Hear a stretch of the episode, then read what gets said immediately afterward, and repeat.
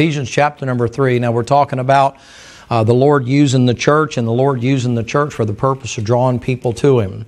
I failed to mention this to you this morning, but being in church definitely helps backsliding. I'm less likely to backslide when I'm in the church than I am if I'm out of the church. Ephesians chapter 3, look if you will, please, in verse number 10. To the intent now unto the principalities and powers in heavenly places might be known by who?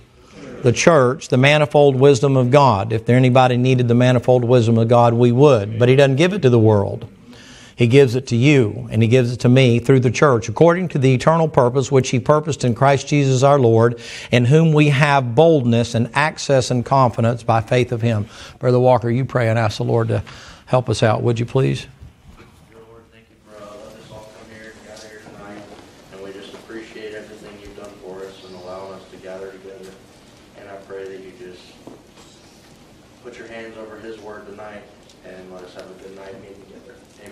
Amen. All right, thank you. You can have a seat.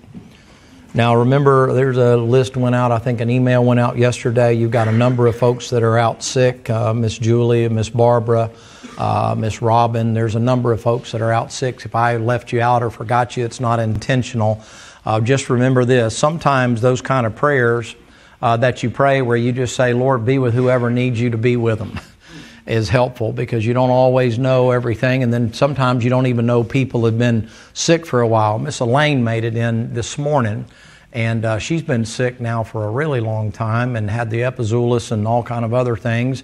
And then she was able to get out a little bit yesterday, and then was able to get here today but then she's not this evening. And you have to recognize when those things transpire, these messages are not for those people.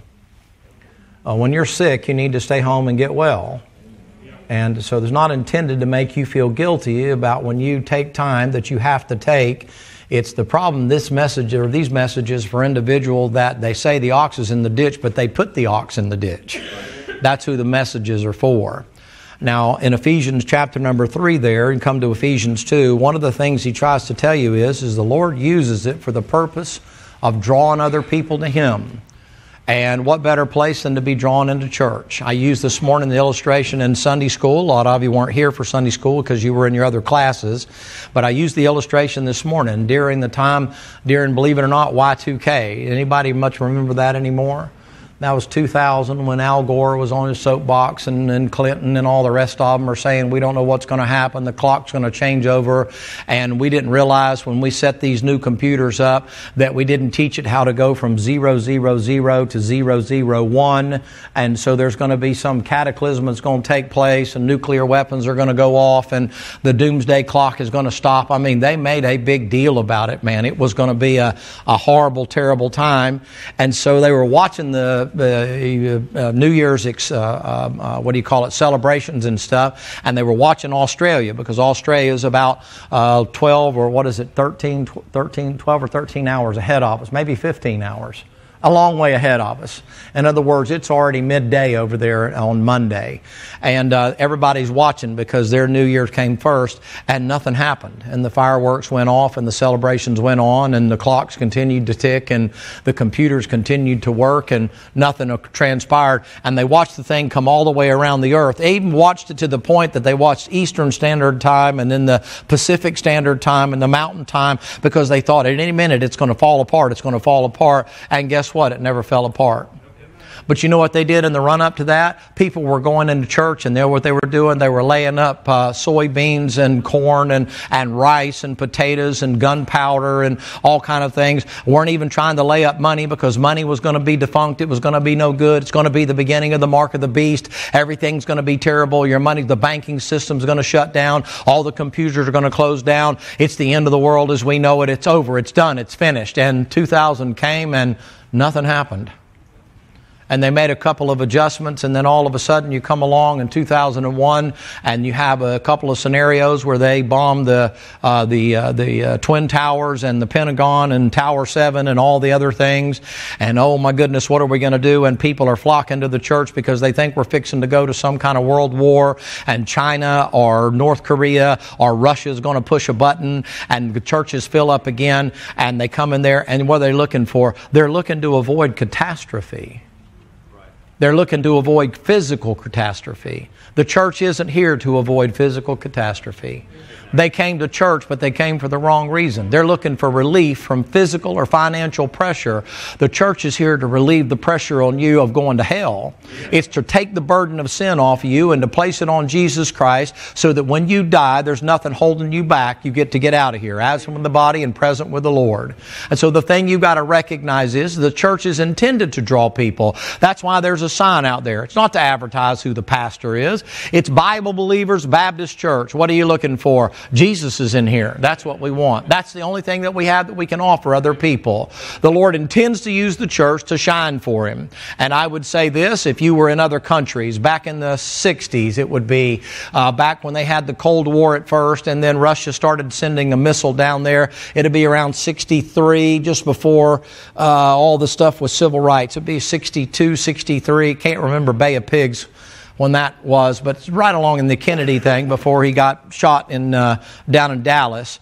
But uh, the bottom line is is this: they're starting to worry about that and worry about there being some kind of nuclear holocaust taking place because Russia was going to put a bomb in Cuba. Do you know what happened right prior to that? Right prior to that, the uh, people went down there. They kicked all the missionaries out of Cuba. They kicked all the uh, Bible believers and Christians out, or they either put them in jail or prisons. They took over all the churches and they turned most of the churches into places to store food and seed and fertilizer. And the people that used to have churches down in Cuba no longer had churches. A full blown Fidel Castro, full blown communism. Read it, it's history, it's a historical fact. They didn't make any bones about it. If you went down there at that particular time, and even if you had American citizenship and you tried to preach the gospel, whether it be on the street or in a church building, they'd put you in jail. You'd be fortunate if you wound up getting back over here. You see what happened? They didn't wind up with a church. You have a lot of freedom here nowadays because of the church. You have a lot of freedom, a lot of ability that under the guise of the church, the allowance of the church, what they do is, is they allow you to be able to do certain things that you couldn't do without having the ability of having the church that's behind you. But the church is never intended to be a political power. It's not intended to be something that moves some kind of personal agenda down the way. Uh, Dr. King came along years and years ago. They realized his political platform was very weak. It was one of, uh, of communism. You study it, do it on your own. It's not here, it's not a racial thing. I'm not just shut up a minute and listen. That had nothing to do with that. But what they realized is, is if they went by his regular name, he wouldn't wind up with the support that he needed. And so they changed his name. You do your own research. And they decided to use the church as a vehicle for political purposes. That doesn't mean that a lot of the things he said weren't true and that a lot of the things that he said and did were not right to do. It meant that the church was never intended to be used for the purpose of a political thing. And it's not intended to be used for a political thing today. Amen. They don't be courting 2024, preacher, what are we going to do about the election? I don't know what you're going to do about it. I'm not doing anything as far as the church is concerned. Right. You vote for whoever you want to vote for and do whatever you do, but don't you bring your political foolishness here. I'll torch it. One of these other guys will pick it up and throw it in the trash can. You say, why? It's not a political vehicle for anybody's personal agenda. This church exists here for God's agenda. God's agenda is, sir, we would see Jesus. The preaching of the Bible is here to help your relationship, your fellowship with Jesus Christ, and to help you to reach other people. There's nothing more important, including your civil rights, including your agenda, your women's rights, your men's rights, your male chauvinist. It's not for that has nothing to do. Have you not read your Bible? My Bible verse to you would be there's neither Jew nor Gentile, bond nor free, male nor female in the body of Christ. You say, why? You're all Christians. Yes. Yes. We're all, when it comes to that, you're equal when you come to Calvary. You don't need to have some kind of an agenda and have some reverend something, something, something speak for you and in the name of God do all this like it's some kind of religious movement. Why, listen, I can beat that one. Do you know how many people were killed in the Crusades in the name of God? There wasn't a black person involved in that at all. So don't get all jacked up and say there's something wrong with the way I'm seeing things. There wasn't anybody there. It was all whites killing white people. Yes by the hundreds of thousands drinking the blood of the saints. You say, why? They wouldn't kiss the Pope's ring. That's Roman Catholicism. That's one of the mysteries. That's Mystery Babylon. The whore of Babylon is what it's referred to in Revelation. She's still the whore of Babylon. It's still Roman Catholicism. You got to get past this idea that it's some kind of a political statement every time a preacher gets ready to preach and he preaches on something that has to do with rights. You got two rights in the Christian life die and pay taxes. And beyond that, you don't have any rights. You're not entitled to anything. Get this spirit or idea of entitlement. You're entitled to pay taxes and to die. And count it an honor if God lets you die for Him. But this idea of I've got to make my life more comfortable, I've got to make my life more comfortable, you're not going to use the Lord like a bellhop. You're not going to come in and grab the Lord and say, You need to feather my nest and take care of me. And if my people that are called by my name humble themselves and repent and turn from their wicked ways, then God will have mercy on them. That's the nation of Israel. That's not you. And by the way, your nation is far from ever doing that as a nation. You can do that as a person. I might be able to preach that to you individually. You can't do that as a nation. This nation's not going to humble itself. Why, you can't even get on the same page when it comes to who comes across the border or not. You can't get on the same page when it comes to whether or not same sex marriage is biblical. Well, you got preachers running around this town and telling you that having fellowship with individuals that are doing things they shouldn't do, well, it's okay, don't worry about it. Not according to the Bible, it ain't okay. According to the Bible, marriage is a male and a female together, not Adam and Steve, Adam and Eve. But preacher, you know, you can't be saying that. It's not politically correct. I'm not, this is church. I'm not worried about making a political statement. I'm not running for office. I'm not running for popularity. I'm here to please Him. The church is supposed to be doctrinally sound. That's the parameters. Not whether or not the law's right, sovereign citizen, flat earth, all this flashly doodle flap that doesn't amount to anything whatsoever. What foolishness to waste God's time and God's pulpit with stuff that doesn't amount to a row of pins. You say, what is that? That's man's personal agenda using God's Bible and God's pulpit to put across their own personal feelings about things because they're a maverick and they can't take orders. They're stinking wannabes. They've never been in the military, they've never been the police, and they've probably never been anything but a boss of their own business because they can't take orders. And then they try to use the church to step in, and then they're going to teach you all to be rebels. You don't have to do what the policeman tells you to do. You don't have to give them your identification. You don't have to identify yourself. Oh, I used to love to run into people like you. You say, why? I have a right by law to detain you for 24 hours. You say, How long did you detain him? 23 hours and 59 minutes. You say, No, you didn't. You don't know me very well. You going to play with my game and you lose my time? I put you lock up down there. 20 take that long to, to recognize you, to run your fingerprint. Oh, something's wrong with the fingerprint machine. We didn't have all the electronics you have nowadays. You got to get the loops and the whorls out and get the little glass out and be able to, you know, well, he won't tell me who he is. Well, who is he? I don't know. He might be well, kin to Charles Manson. He might be an escaped prisoner. I don't know. He doesn't want to tell me who it is. Go stand at the back door of the identification section. I got one for you. Put him in the holding cell. We'll get to him when we can. There you say, what happened? Cure him from sucking eggs. You know what would have been easier? Just give me your ID. I'll run you and you're on your way. But some braying donkey preacher said, you don't have to do that. That braying donkey preacher don't ever have to worry about uh, doing that and suffering the repercussions of it. Just the people that follow him in his foolishness. Yes, right. yes. My foot, you're going to do that and say, God's with you? Listen, God's not going to help you if you're not going to abide by the rules that are written the way God told you to have, have them written. You can't be asking God to help you over here when you're not doing what He's already told you to do. The purpose of the church is to clearly define those things not to decide I'm going to make a whole bunch of people uh, like little robots. Ephesians chapter number 2. Yes, I did have coffee this afternoon. Verse number 19. Now, therefore, you're no more strangers and foreigners, but fellow citizens with who? The saints. I'm in verse 19 of chapter 2 in Ephesians. And of the household of who? And built upon a foundation, apostles and prophets, Jesus Christ himself being the chief cornerstone, and that's where the building is put together. In Romans, in another place over there in 1 Corinthians, one of the things that he tells you is, is that everybody has their part in that household. And I've got news for you. Every brick matters and every mortar joint matters and everything, whether or not it's a blind to cover up the sun or whether it's a roof to protect you from the rain or carpet to make your feet soft to walk on or the aesthetics of a picture on the wall. Every part of that becomes in, entirely important or very important. It's built on what the Lord did. It's built on the apostles and the prophets, but He gave you something to do. Come to the book of uh, Acts, chapter number 16.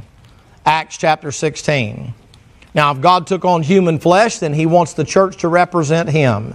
uh, which reminded me when I was running through all this stuff on the church, it reminded me to say, well, if I am the church or part of the church, uh, how well do people see Jesus? Do they see Jesus in me? Can I say something? This is a harsh statement, and I realize what I'm about to say. I'm not for what's called lifestyle evangelism alone. But I believe if you're not living like you ought to be living, it's very hard for them to hear what you're saying.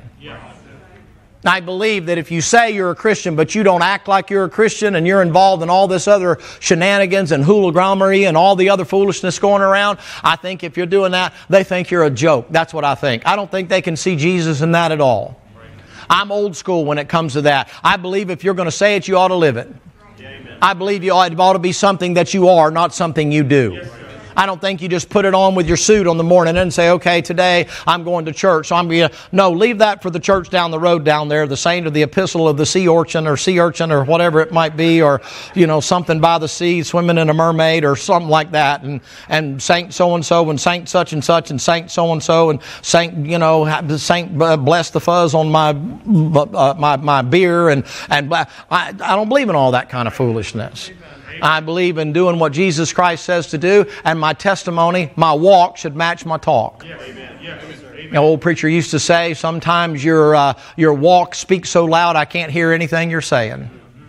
Well, that's where hypocrites come from. I don't want to be that. I want people to be able to see Jesus. That doesn't mean I have to blast them all the time. Some of you are as bold as a lion, but you get the mistaken idea that everybody ought to be bold as a lion. Well, guess what? The lion ain't the only animal in the jungle. Amen. You ever look around in the jungle? I like watching these nature things sometimes. Don't think I'm weird or nothing like that or effeminate or whatever, but I get to watching them come through the Amazon over there and they're on this big long canoe. Looks like it'll sink at any moment. Man's got about that much, you know, freeboard in the thing and cruising down there and here's hippopotami over here and here's crocodiles over there and all that. And all of a sudden they get in this area and here comes all of a sudden some of the most beautiful birds you've ever seen. Parrots with, like somebody's, a, I call them paint by number birds. My mom, when I was little, she used, that's what they used to do. We didn't watch TV late at night and things like that. I'd go in there, and my mom would be there propped up in the bed. My dad would be reading, usually his Bible or a book or something. He was a real reader. And my mom would be over there and she'd have a little oil painting set. It's paint by numbers. And she'd be painting those little numbers in, filling in those numbers. That's what she did to pass the time. I mean, it's beautiful. By the time she was done, you couldn't see the numbers or the lines. And she learned how to mix colors and how to fade colors and that kind of a deal. I look at them parrots come down through there, and I look at the Gouldian finches come down through there. I look at these big bald eagles come down through there, man, and pick up these big giant fish. I saw one of them take off one time out of this deal, and they're watching it, and I didn't get it turned quick enough. She's watching it, and she let out a yelp. You'd have thought I slapped her or something, man. She screamed so loud. That thing went down and grabbed a little fawn down there off the ground and picked that sucker up, man, and flew up into the mountain with him. I mean, those talons went in there and grabbed that thing and it's wiggling and jumping and trying to get around. I won't say that was a beautiful sight, but I'm saying I look at that stuff sometimes and I think to myself, man, that is some more God. Hey, can I just tell you this? Lions ain't the only animal in the jungle. Amen. Yeah, amen. Right. Sometimes a bird can speak of the glory of God better than a lion roaring. Just because you're a roaring lion don't mean you're all that in a bag of the chip. You ain't the king of the jungle. Everybody don't have to do it your way. Just thank God you're doing something. What can you do? I got a friend of mine. He's all jacked up. He's got all kind of problems and stuff going. He's probably watching tonight. He'll text me later on and say, you know, why'd you have to say that? I won't tell you his name. Uh, we go way back. We go back way back in a lot of years ago when some pretty bad stuff happened, and we go back some stuff on a Christmas Eve and that kind of a deal. And he's been going through a rough time and stuff. And he wrote, and one of the ladies, Adrena, somebody sent him a hymn book because he wanted to sing with us because he can't get out. He can't come to church. You know what he said? He said, Do you think I could come to church? He said, But the problem is my appearance doesn't look real good because I'm, I've got all these particular problems. He wants to come to church. He wishes he could come to church. He's not physically able to come to church. Saved man. Loves the Lord, believes the book, listens to preaching, ready to go to heaven if he dies. And he's going to die before me and you unless some sudden tragedy happens. And he wants to be here. And what about you? Miss Penny used to be down there at that nursing home all the time, and Miss Penny'd all the time, Can you come get me? Can you come get me? Can you come get me? Every now and then we'd pick her up and she'd come, she'd sit right back over here and she'd sit over there, that white hair just uh, glowing like a snowball in a coal factory, man. I mean, just sitting over there, just glowing back there. Tell them about hail, preacher, she'd say. For the love of the Lord, preacher, tell them about the goodness of God, you know, that kind of thing. That was Miss Penny. She wanted to be in church. She couldn't be in church. She's in a wheelchair. Got a little girl down there by the name of Joni. Joni, she had to point. She's all twisted up like a pretzel. She had to point to her board there. And they made her, or she made her a board where she could point to letters and spell out names. Good Lord, man, it'd take you an hour to get a whole full sentence out because she'd point to different things on that board and get that going like that. And they'd have to come pick her up with like a little crane and set her over into that chair so she could come to a 45 minute nursing home church service. She wanted to be in church. She'd have give anything if she could have rolled in. I thought, man, if I was Oral Roberts and had the power he claims to have, or Benny Hinn, or, or any of them other people, I got a good place for you to go. Right down here the road. Go down there. Heal them people from old age. Amen. Heal them people rolling around in wheelchairs. I look at my friend sitting right back there, and I got a young lady sitting across the aisle from him now. I wish this whole place was full of wheelchairs and stuff. But I look at him right there, and I think to myself, what's my excuse for not going to church? A little more difficult for him to get up and around. He's out there in the middle of a cotton picking desert, come a rainstorm out there. You talk, he ain't got no mutters on that wheelchair. You say, what happens to him? He has to sit there till somebody comes to get him. There ain't nothing he can do. You say, what? He wants to be in church. what about you? Church means something to him. And what is it keeping you out? Why, the Apostle Paul gets over there. I'll get to it in just a minute. On the first day of the week, I'll just tell you the story. And he's up there and he gets to preaching, and they're gathered together. And the evening time comes along, and old Paul's still a preaching man and going to town. And all of a sudden, Eutychus, he gets like some of you have eaten too much for lunch and this afternoon, you know. And he's sitting there in the window, man, and old Eutychus, my eyes get heavy, and he's trying to fight it off, and he's pulling that, you know, shark eyes, what I call it. He's got his eyes open, but you know, they're rolled up in the top of his head, and he's, you know, I, I, they, they know I'm, they don't know I'm sleeping. I'm just, I'm so tired. And, then my eyes begin to go and the Sandman comes around. And then before long, he catches himself in the window there, windowsill, and nods off again. The next thing you know, he nods in and knocks his noggin on the ground and kills him graveyard dead. I mean, man, you know what his name was? His name was Eutychus. Don't tell me you wouldn't have cussed too if you'd have fell out of the window. Say, what is that? That's a Jim Lentz joke, but I like it. Say, well, he could tell it and you can't. Well, you laughed, so. Paul goes down there and resurrects him. You know, boy, what a church service. Amen. Paul preaching. Tell me there's not a place in the Bible where they have Sunday night service. Baloney. There's Paul. He's preaching. Eutychus wanted to be in there. He fell out of the window during preaching. Man, what a way to go. What a way to go. If I was going to die, if I had to die early, you know what I'd like to do? I'd like to die standing right here, right in front of you. I'd like to kick off and just do a nose, no face plant right there, just, just fall over. What happened to the preacher? Absent from the body, present with the Lord. You say, why would you want to go? Man, doing what I'm supposed to be doing at that particular moment, that's a great way to go. Somebody said, I'd rather go in my sleep. Not me, man. I'd rather go while I'm right mid stride. I mean, you know, let it rip, tater chip. Jesus is the only way. You know, we're praying for the rapture today. Happened to you, preacher.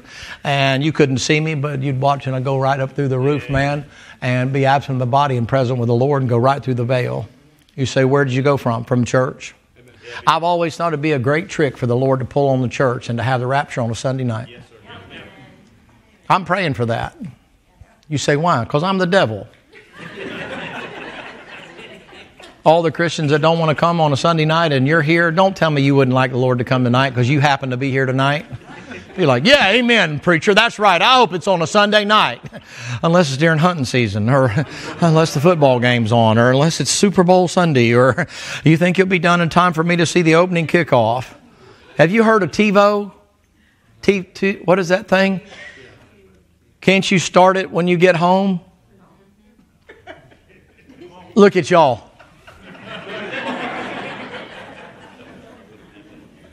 Y'all look like a blinking frog in a hailstorm. y'all, y'all gotten way too smart. You're hard to preach to now. Y'all are like, I don't know anything about those electronics. I have no idea. I wish I knew the final score before the thing started and all that. And say, I'd say, spoiler alert. you say you wouldn't do it? Oh, I might do it just to mess with you a little bit. Are you in the book of Acts, Acts chapter number 16? Look, if you will, please, in verse number 31. We get out of here quick tonight. I'll get you home in a little while. Verse number 30. And they brought them out and said, Sirs, what must I do to be saved? And they said, Believe on the Lord Jesus Christ, and thou shalt be saved. And what? Do you know what the house is there of the household of faith? Look in Hebrews chapter 11, I'll show you. It's just being part of the body. Ladies and gentlemen, you're responsible for your brothers and sisters, whether you like them or not. You're responsible for your brothers and sisters, whether you like them or not. You say, why? They're your family. Amen. And family members mess up. And you say, what do you do? You help them get up. And if they're willing to do right, you do your best to try to restore them. And thank God and be careful. If he's reading and you read Galatians right, he said, be careful unless you uh, get so full of pride yourself that you get overtaken your own self. When you see somebody fall, don't be, don't be rejoicing over that, even if it's your enemy. That's harm to the body of Christ. When some preacher messes up, don't you tell me that it doesn't make it hard on you because they put all the preachers in the same box. Same thing happens for Christians. Don't rejoice over that. Even if it was your enemy, and even if they were wrong, and even if they got caught red handed, don't rejoice over that. Don't rejoice. You say, why? It makes him look bad. Yeah. Don't worry about you and your reputation and whether or not you get. No, no, it makes him look bad. You shouldn't rejoice over that. Controversy among believers and stuff like that over things that don't amount to a royal pin, like flat earth and all that other kind of a deal. You shouldn't be rejoicing in controversy. What a stupid thing to be arguing over. You say, what should you be worried about? I find the people that are doing that, they're rarely ever doing personal work. They rarely ever pass out. We sat out at a restaurant the other yesterday was it yesterday we went? After, yeah, after we went out to a restaurant and we sat there, and a fella, I don't know why he came over, and he started talking to us and asking us some questions and stuff. And man, I'm gonna tell you what, he's running down. I got heart trouble, and I got the panic attacks, and I got anxiety, and I got this, and I got this, and I got this. I felt like I was a priest in a confessional booth or something, man. I mean, the guy's just telling me everything in the world that's wrong, and then eventually she's sliding under there the table and then she says well here maybe you could read this when you get a chance. And then i got a chance to get in a little bit of a of a thing. You say why? Uh, that person's got problems. You don't need to hear about a flat earth. Mike come back. Or here's a good one for you. Let's teach him the doctrine of the deep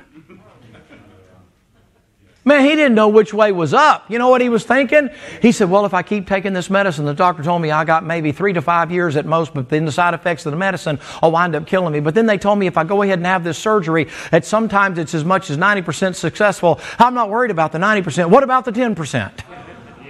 He wasn't being funny. He was like, I mean, literally, I mean, just, just laying it out. And I'm thinking, Man, good night. What in, the, what in the world, man? What lit him up? Of all the people in that place, he walks over there. Why is that? That's God doing that. It's not us saying, hey, hey, we got the answer. It's, you just came over and, how are on? Special occasion?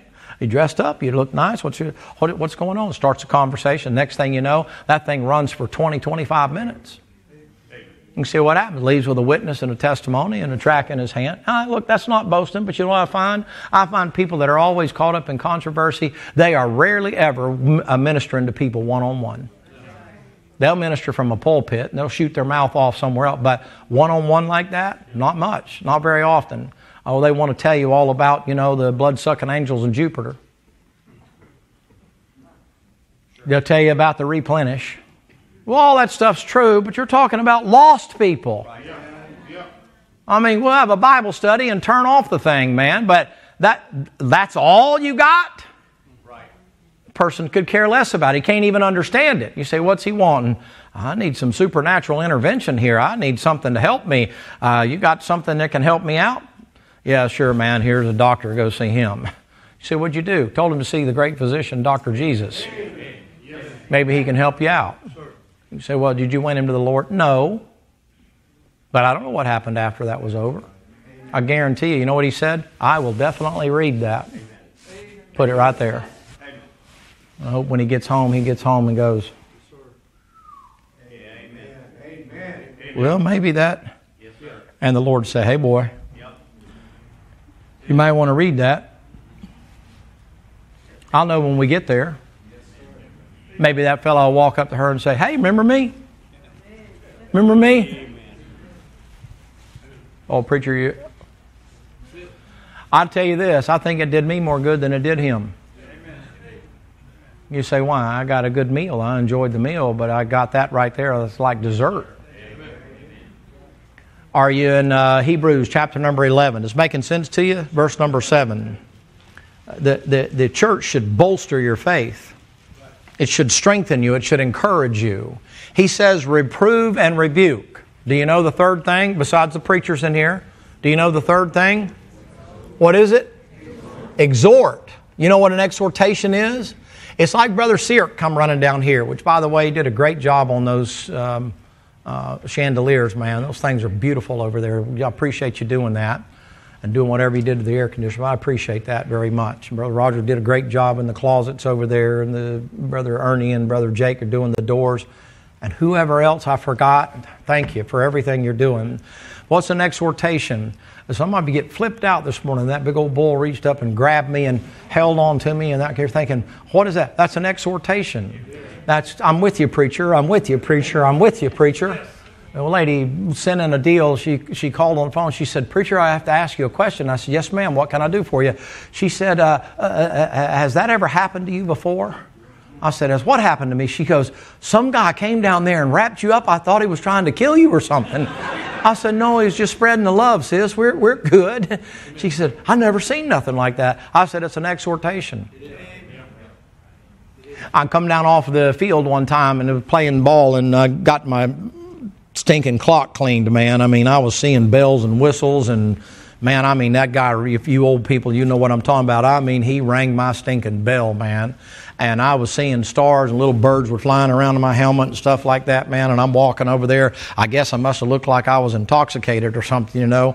And I finally got over there to the bench and I, I sat on over to the bench and the guy comes over with an ammonia capsule and he, he puts it under my nose and I kind of come around and then I, I feel somebody come up behind me and slap me on the shoulder as my daddy. You know what he said? Good job, buddy. I just looked around at him kind of cross-eyed. There was about four of him at the time, you know. You say, what did it do? I put my helmet, went, got back in game. He said, well, preacher, that's just, no, no, no, no. My Lord, have mercy, folks. If you could realize how many people in here are doing all they can, they're hanging on by a thread. Just a little bit of encouragement from you. They expect it from me. But you just just there, just saying, "Hey, I appreciate you being here. Thanks for coming. What a blessing. I'm glad you're here. Sure, you can sit on the pew. I appreciate it. Just a little encouragement, that exhortation. You know what to do? It'll keep them in a little bit longer. The longer they stay in, the more they get in, the more they get a hold, the more they wind up getting situated and getting fitly firmed and formed together. And the next thing you know, they feel like they're part of you. Just a little encouragement. Doesn't take much. Good to see you. Glad you're here. Appreciate you coming. Good to be skinned alive with everybody else. Ellis says, Well, preacher, that kind of stuff, you know, it'll run people off or it'll make people closer together. Greatest friendships are formed in war. We fight together, but we love together. And we fight hard, but we love hard, don't we? Don't we? I mean, we've had a disagreement or two, hadn't we? We're still here, ain't we? Devil ain't got us yet. Amen. Don't let him divide us. Hang in there. Where did I tell you? Oh, Hebrews.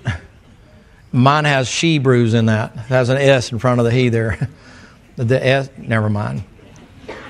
Look, if you will, in verse number seven. By faith, Noah, being warned of God of things not seen yet, moved with fear, preparing an ark to the saving of his what? The house has to do with an individual that come together. It's not just a body in the sense of it being a bricks and mortar and that kind of a deal. Uh, Ephesians chapter number five, it's you growing together, finding out what God wants you to do and getting busy doing it. Ephesians chapter number 5. Now, I showed you this morning, if you were here in Sunday school, if not, you can get the tape. I showed you that the Lord did it. I showed you that the apostles did it. I showed you as a place of, warn, of learning. I showed you as a place of fellowship with Jesus and fellowship with others. I showed you as a place of worship. I told you it set an example. Here's what I'm fixing to give you now. Look in uh, Ephesians chapter number 5. It sets an example for other people and in the, the other passage I'm going to give you in a minute, it's the place for spiritual growth. Now, the Bible says you're supposed to grow. He says, desire the sincere milk of the word that you may what? Anything that doesn't grow is, uh, is considered to be retarded. And when I say that word, I mean in the sense of retarded, meaning not growing, not as far as your intellect is concerned. Let me make sure you understand that. You can grow intellectually and not grow spiritually. You can grow in knowledge and not grow in charity. You can learn a whole lot of uh, facts about the Lord and not know how to apply those facts. You can be like Peter, shooting your mouth off and cutting off ears before you even think with all the information that you're given. One of the things that the church is, is to help you to grow spiritually. Part of that growth spiritually is not just from the book and the pre- preaching of the book, it's rubbing up against each other. It's learning to deal with other people. It's learning to put up with other people. Nothing will test you any more than the grace required to put up with church people. Church people are some of the meanest devils you ever met in your life. You say, why? They're made up of people like you. There's times where you're not on your best behavior, right? I mean, all the time? I wish I could say all the time, but come on, be honest. All the time? Well, you know what happens? The Lord will have that person cross you just to find out are you going to be as gracious with them as I am with you? I mean, people don't always hit it out of the ballpark like you do. I deal with human beings. I don't walk with deity.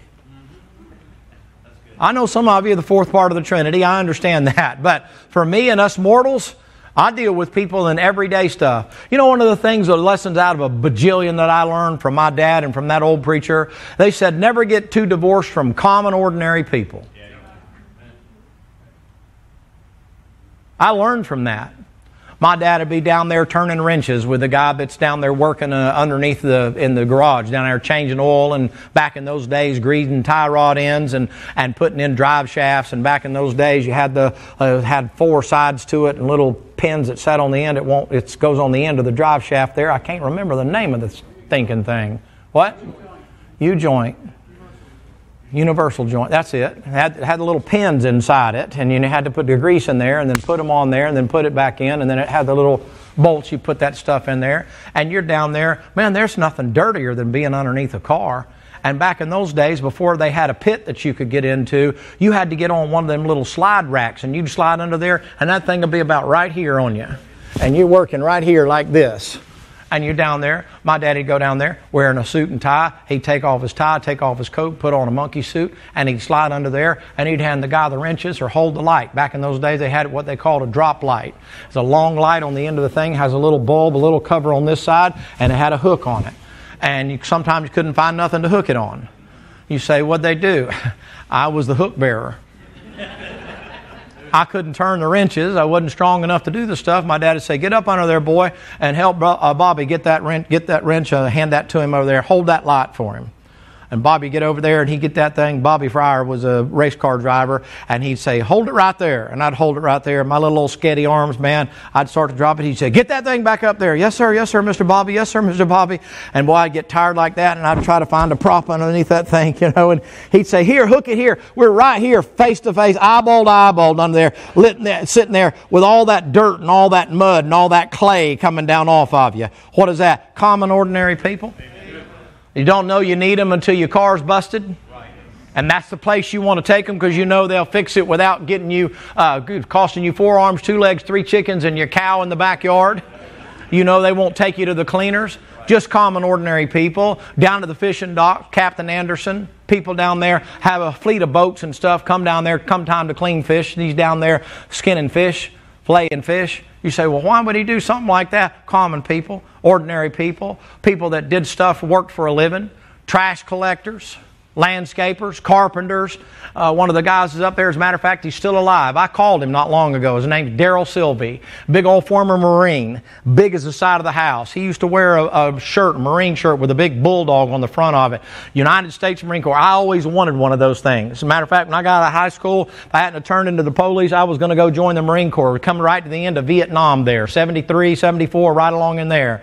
And uh, Daryl Sylvie's in there. He goes and he's an iron worker and he builds all these machines and stuff for all these kids in that rundown neighborhood to come to to work out. I can't tell you how many times I saw Daryl Sylvie sitting down there in sweatpants and that shirt with them big old bull arms on him like that, looked like a couple of ham hocks hanging up there. And he had that little New Testament, and he'd take that New Testament and he had it highlighted, and he'd take them little boys and take them down the Romans Road while they're in there pumping iron.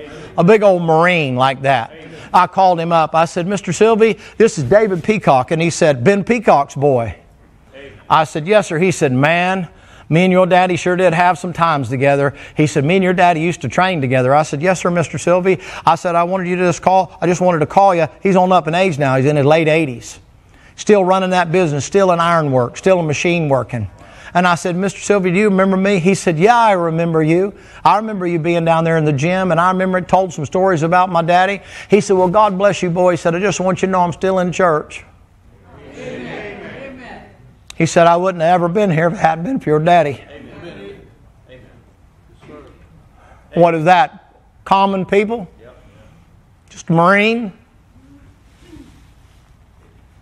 You say, what is that? That's the church, ladies and gentlemen. Boy, you talk about folks having a conniption fit. They had a place down there full of nothing but old Sunday school literature and all kind of other stuff down there collecting dust. And uh, Brother Sylvie came up to my dad one day and he says, Preacher, he says, what I'd like to do is build a gym down there. And he said, Well, I won't have a lot of money to be able to do that. He said, No, I'll build everything. He welded all that stuff together leg machines and bench press machines. And it wasn't nothing fancy, but I mean, it was, you, you, you had plenty of iron to throw around down there if you really wanted to work out. And he built a whole set of stuff down there. And my daddy said, Now, what you going to do? He said, I'm going to open up the window on the street and let the kids come in. And he said, I'll make sure me or one of the boys is here anytime it's open. They can't get to the rest part of the building. You would be surprised. You go down there any given day, you know what you find? A bunch of street urchins down there pumping arm and uh, pumping iron, and Daryl Sylvie down there. They weren't, they're, they're just, he's just down there just giving the gospel, giving the gospel, giving the gospel. Common people. I know now why daddy wanted Herbie. You say, why? Knock kneed, pigeon toes, stunk to high heaven mentally retarded. Why, he probably couldn't pour water out of a boot with instructions on the bottom of it. But boy, he loved the Lord. He'd show up every time the doors were open. My daddy'd fight a buzzsaw for that man. Billy Graham's uh, guy came in there, Cliff Barrows and George Beverly Shea came in there, and they're getting up there. I'm sorry if you heard the stories before. I'm having a nostalgic moment right now. And they're uh, coming in there, and I remember going down there in my, my daddy's office and he had introduced me there to Mr. Barrows and to Mr. Beverly Shea. I didn't know Beverly Shea from Adam's house cat, man. I didn't know who he was. Could have been Homer Simpson for all I know. I didn't. I didn't know they were Mickey Mouse or Mighty Mouse, and I didn't know he was the great baritone tenor. I'd heard him sing, but I didn't know. I didn't know who that was. I didn't know my dad had the juice, the horsepower to be able to get people to come to that little church up there, about 12 or 1500 people. Man, they packed that place in there like sardines. And I'm standing in there, you know, yes, sir, how are you doing? And yes, sir, it's pleasure to meet you, you know, and they're snapping pictures and all that kind of a deal. And I'm thinking, okay, man, good. I got to get out of here, man. This is, this is nuts, you know. And about that time, one of the deacons came in there and he says, Preacher, he said, we're full, man. They're stacked in there like cordwood. They're all along the wall. The balcony's completely full to overflowing. Things liable to come in. He said, the choir loft is full. We don't have anywhere to have any people. He said, but right over, you know, where Herbie sits. And my dad said, yeah. And he said, Well, you know, preacher, he said, right there in that area where Herbie sits, he said, uh, people aren't sitting around him, but we could probably get another 10 or 12 people there if we could just uh, maybe get Herbie to move. I'll never forget it. My daddy stood up from behind his desk and he said, If you touch Herbie, you're going to have to deal with me. He said, If they don't want to sit next to him, let them go around. You say, What's that? Just a mentally retarded knock nosed, pigeon, pigeon toed, knock kneed, thumbs turned in, couldn't hardly speak, couldn't sing a note, couldn't read a lick. But in church, every time the doors are open, sitting right there. Every time, right there, Sunday morning. Sunday school, Sunday morning church, Sunday night, Wednesday night, special meeting. That's Herbie's pew right there. Take that offering, make it pop in that plate. If it didn't pop, he'd take it right back out of there, man, until it popped. And then when it popped, he'd turn around and look at everybody like, What are y'all doing? I know one time there was $11 in that offering. And I know that because I was there when they brought the money from the paper mill where he came in and from the paper company. And he came in there and he had that money. How much my tithe is, preacher? And he counted out. He said, Well, Herbie, he says, you made $100. And he said, $100? He says, Is that a lot? Yeah, Herbie, that's quite a bit of money. And back then it was a lot of money. How much of my tithe, preacher? He said, Well, Herbie, that'd be $10, but you fixed income, your mama's an invalid and stuff like that, and on Social Security, and don't know who your daddy is, and your sister doing all she can to keep it. No, preacher, I want to give my tithe. How much you offering? And he said, Well, Herbie, you don't have to do that and, and all that. Preacher, how much you offering? And he said, Well, you want to give a dollar? I want to give a dollar. He said, Okay. He had the secretary sign it. It had $11 in it $10 for his tithe and a dollar for an offering. Man, you would have thought he was putting Fort Knox in that offering plate when it came around. He could not wait for them to pass that offering out. Man, in them days, you had an offering plate. I mean, it run. The building was more long, like like this one is here, but it was that way wide. I mean, it was a big old building, man. And the old deacons all stretched out across there, all of them with plates. We didn't use chicken buckets or nothing. Had regular plates and all. And they got ready. Man, Herbie was frothing at the mouth. He could not wait. That thing was sitting in the same pocket it came in when it came in on Thursday. And he grabbed that thing and those hands turned down and he had it right here and he's waiting. He's got the winning hand, man. He, he's blowing like a bull at a red flag.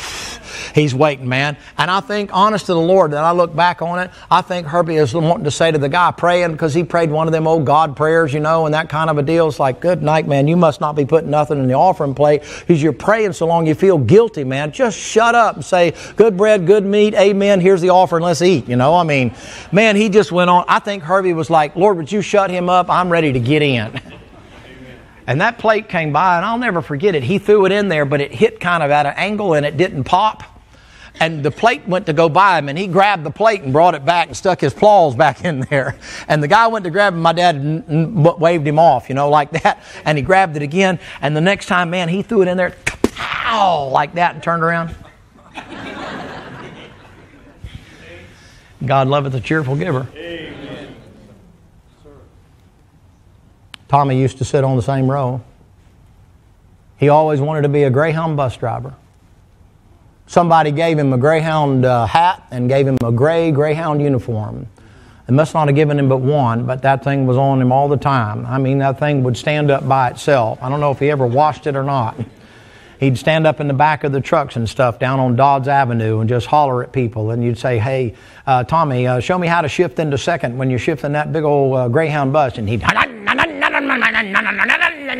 he'd make a big deal and everybody'd laugh at him and stuff like that. You say, well, where was Tommy? In second row every time the doors were open.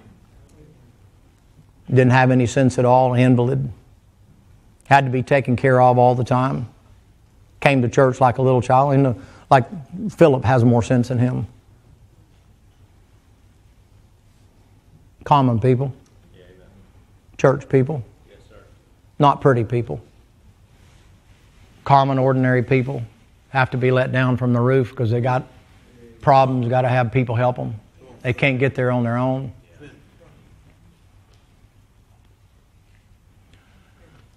What should the church be? It ought to be like a hospital. It ought to be a sanctuary. It ought to be a place that when you're going through trouble, you don't have to worry about getting eaten alive by the brethren. You can come in and Say, well, I'm here and I'm going through it. Can you pray for me? Not talk about me. Yes. It'll be that place where you come in and you just. I think some of the best sleep I've ever had in my entire life is in church. I used to cut up with the big one back there because he'd come in off the midnight shift and he was crazy and crazier than those days and he'd come on in on the midnight shift not get a nap or nothing and come in and couldn't hardly stay awake, and his head would bob and weave and that kind of stuff. And then the next thing you know, I'd wait till I got right up by him when he was about to go to sleep, and then I'd raise my voice and, and scare him half to death and that kind of thing. But you know what I know? I know sometimes I come into church, man, and the peace of God just takes over, and it just makes me want to go to sleep. That's why I don't get on to you for sleeping. I figure you probably hadn't had any peace in a long time. Sanctuary is peace. Pray for the peace of Jerusalem. Pray for peace in the church. Isn't that what you want in your life? Sometimes it's good just to be in church for that reason. Can I give you just a couple more? I'm going to kick that thing over and somebody's going to take it out of my paycheck. Ephesians chapter oh, 5. I already gave you that one. Be ye therefore followers of God, right? Yeah, I already gave you that one. All right. Uh, so we're following him. Uh, 1 Timothy 4. Let's go there. And then I'll give you one in Colossians and we'll go to Barn. 1 Timothy 4. Preacher, why do you tell that stuff? Oh, I don't know, folks. I I guess every now and then I look back historically and I think to myself how many years I've been in church and how many years I took it for granted. I remember that old woman sitting back in that corner back over yonder where Heather's at, only back about maybe another half of uh, rows from way back in that corner.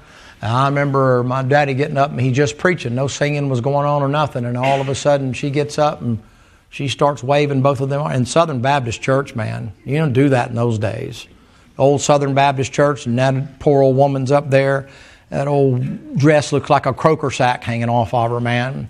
And she's coming down there, and she's got them hands going, and the skin's draping off of her, man. It's a good thing she didn't put it out the window. It'd have beat her to death. It's terrible.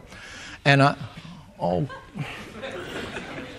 I can see it. I'm about 10. So what do you think I'm thinking? I know that's wrong to say that now, but I mean, man, crepe paper don't have nothing over on that gal, man.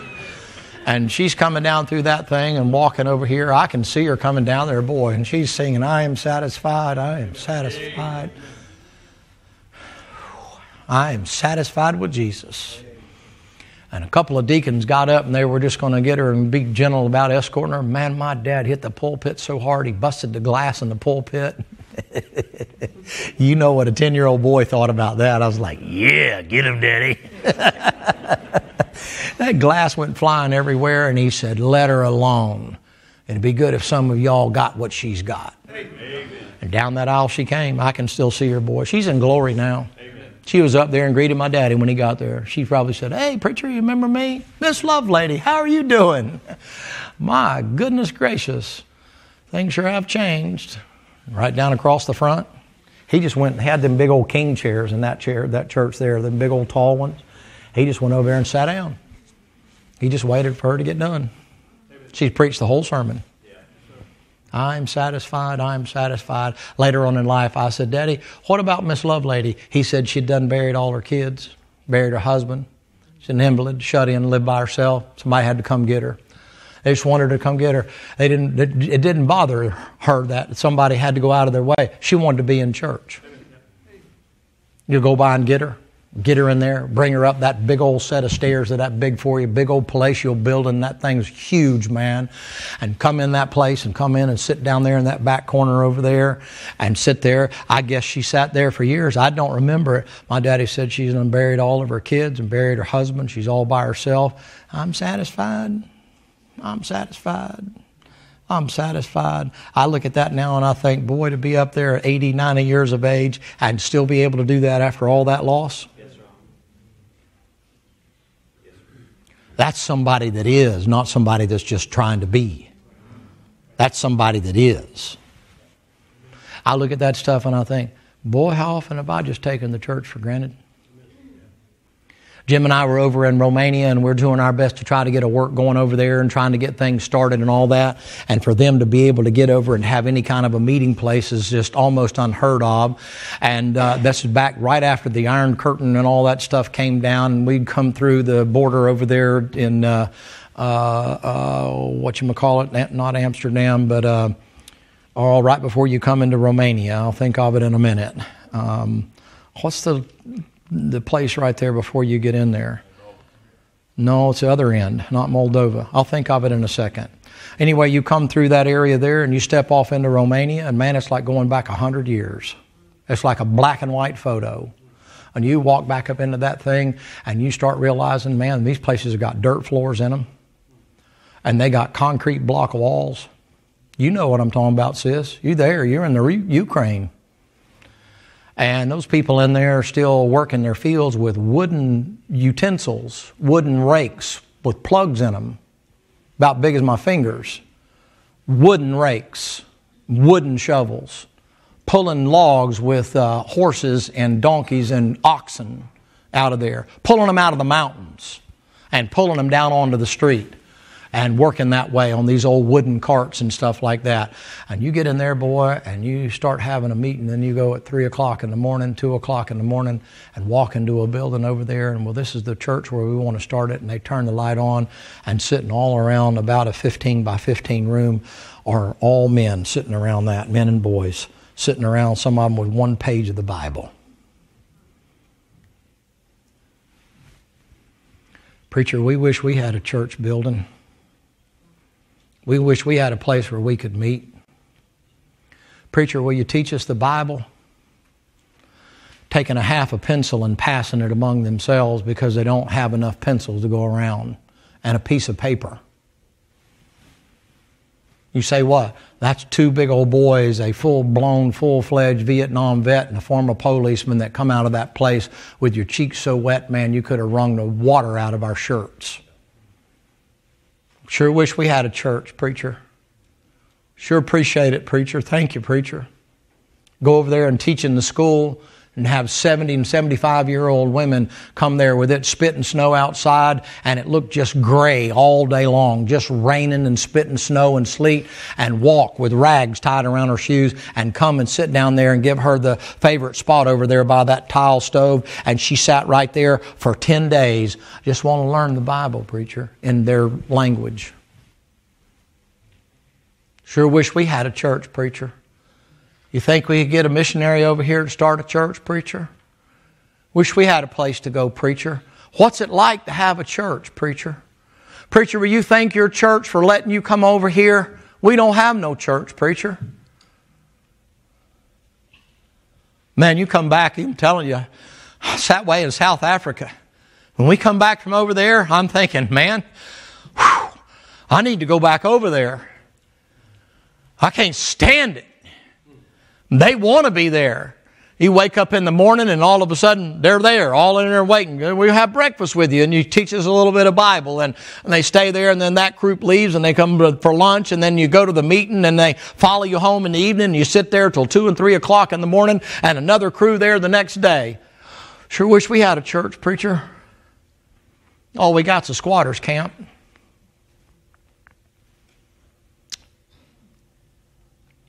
And we got one. But boy, how often do we take it for granted?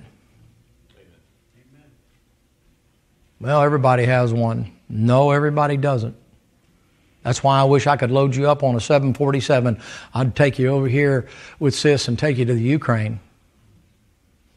Man, who wants to go there? they need in the church right now.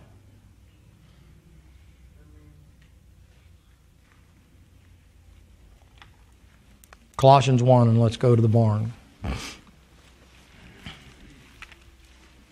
The church is important for spiritual nourishment. Now, I'm going to say something at the risk of sounding arrogant, but I'm going to say it.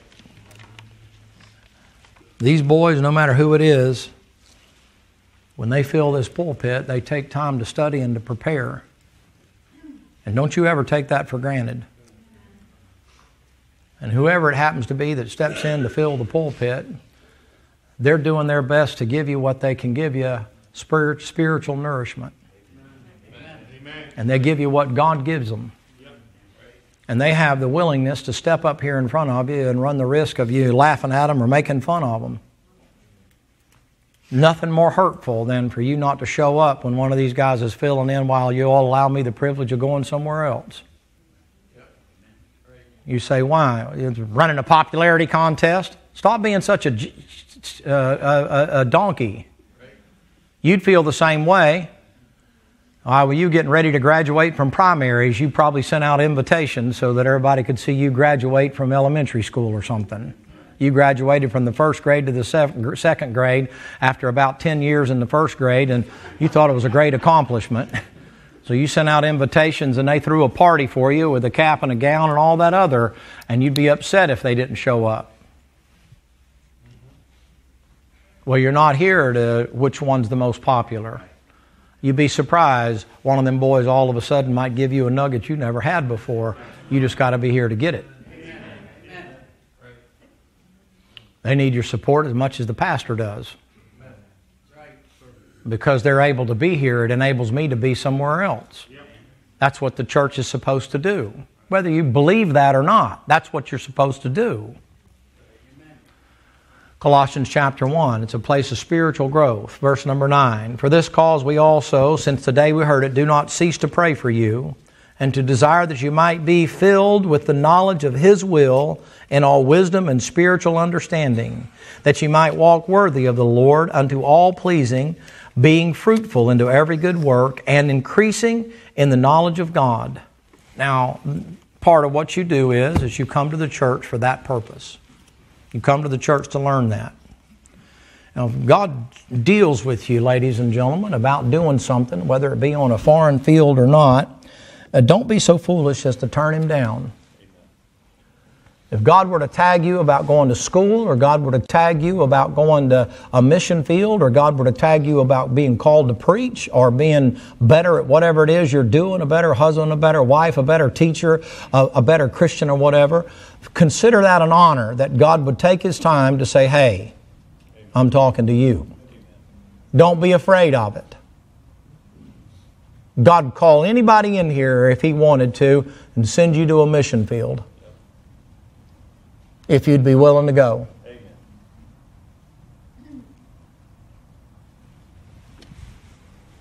Well, they need churches. You know how God sets up a church in the Bible? He starts with a man. And he builds it around that. Is there a man that'd be willing to go if God called him? Well, sure, preacher, I'll go be a pastor in Georgia, Tennessee, Alabama, Mississippi. Don't want to get too far north of the Mason Dixon line. It gets kind of cold up there. I wouldn't want to go to Michigan or California or out west nowhere. But I mean, if the Lord would like me to go to Tahiti with 75 and trade winds, I, I could probably handle that okay. Maybe down in the Bahamas, although the murder rates screw the roof down there right now. But I, I, I'd be, no, no, no, you missed it. Lord, here am I send me. Preacher, I'm too old. Said who? Who told you that?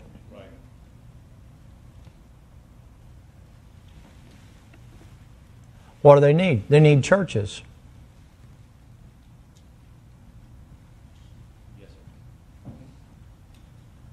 You're not winning the battle. You need more churches. The issue is, would you be willing to go? Can you imagine a great honor that the Lord to step in and say, Who is on the Lord's side? Good, let's go to the mission field. Papua New Guinea. What? South Africa. Ah. Well, maybe around Johannesburg.